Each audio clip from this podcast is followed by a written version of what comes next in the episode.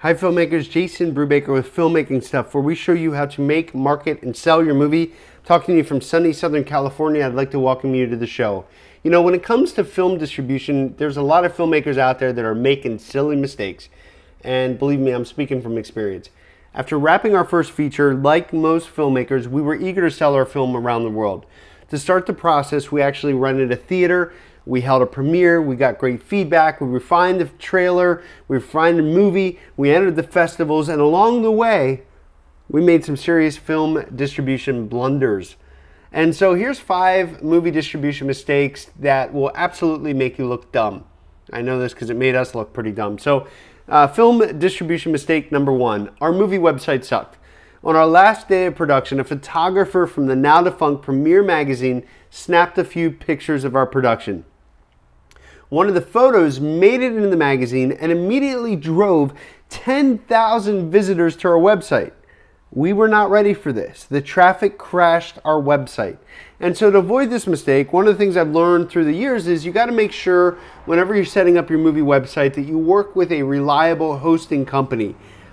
These days, for the majority of the projects I work on, I utilize and I also promote a company called Bluehost. And for a very small investment, you can reserve a domain name and a year's worth of hosting.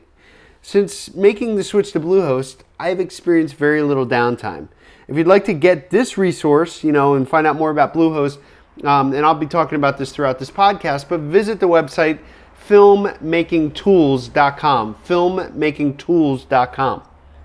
Film distribution mistake number two. We decided to host our own trailer. Yep, it's true. Once we fixed the website, we made the really dumb mistake of self hosting our own trailer. For whatever reason, we didn't want to do YouTube. I don't know why. But what we quickly found is that the load time sucked and our trailer absolutely burnt bandwidth. And additionally, there was no option, no option for movie enthusiasts to re embed the trailer on their fan sites. Essentially, the trailer just stayed on our own website. What fun was that? Suffice it to say, we eventually switched to YouTube. And so, to avoid this silly mistake, just don't host your own movie trailer yourself. Upload it to YouTube. Aside from saving you the bandwidth and providing um, re embedding opportunities, YouTube allows your fan base to build community around your movie. This helps spread word of mouth and it offers you the opportunity to keep your finger on the pulse of your audience. Film distribution mistake number three, we forgot to grab visitor information. So, despite our mistakes, word of mouth about our movie spread quickly. Our website had thousands of visitors each week, and this was great, except that we had no way to ask visitors for their email addresses. Most bounced off our website and they never returned. So, to prevent this, make sure that you set up an opt in form on your website. I prefer, and I also promote, Aweber.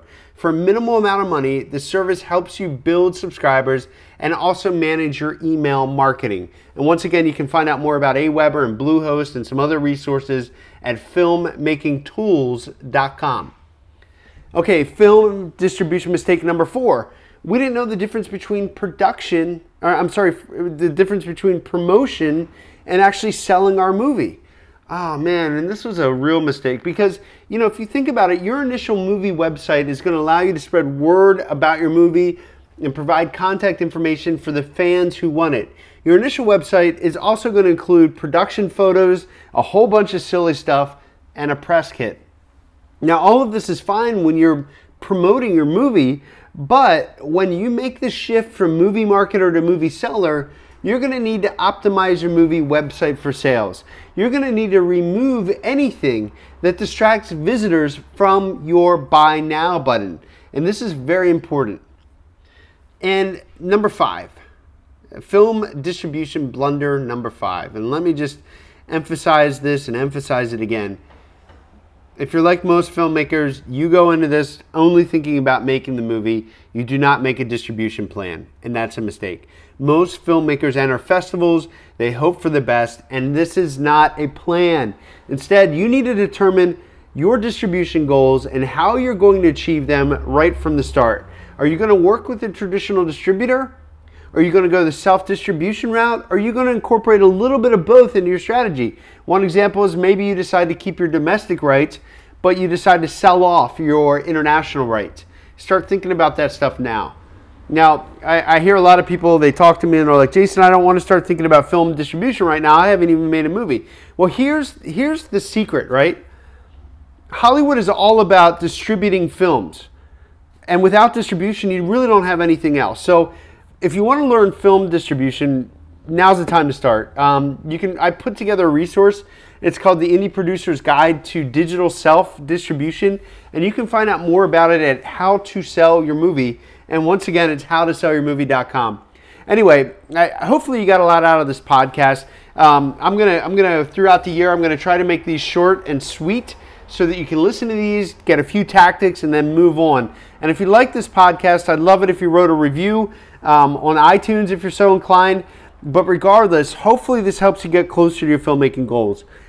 As always, take action and make your movie now. And if you need anything, feel free to reach out to me. I'm Jason at filmmakingstuff.com. Talk to you soon.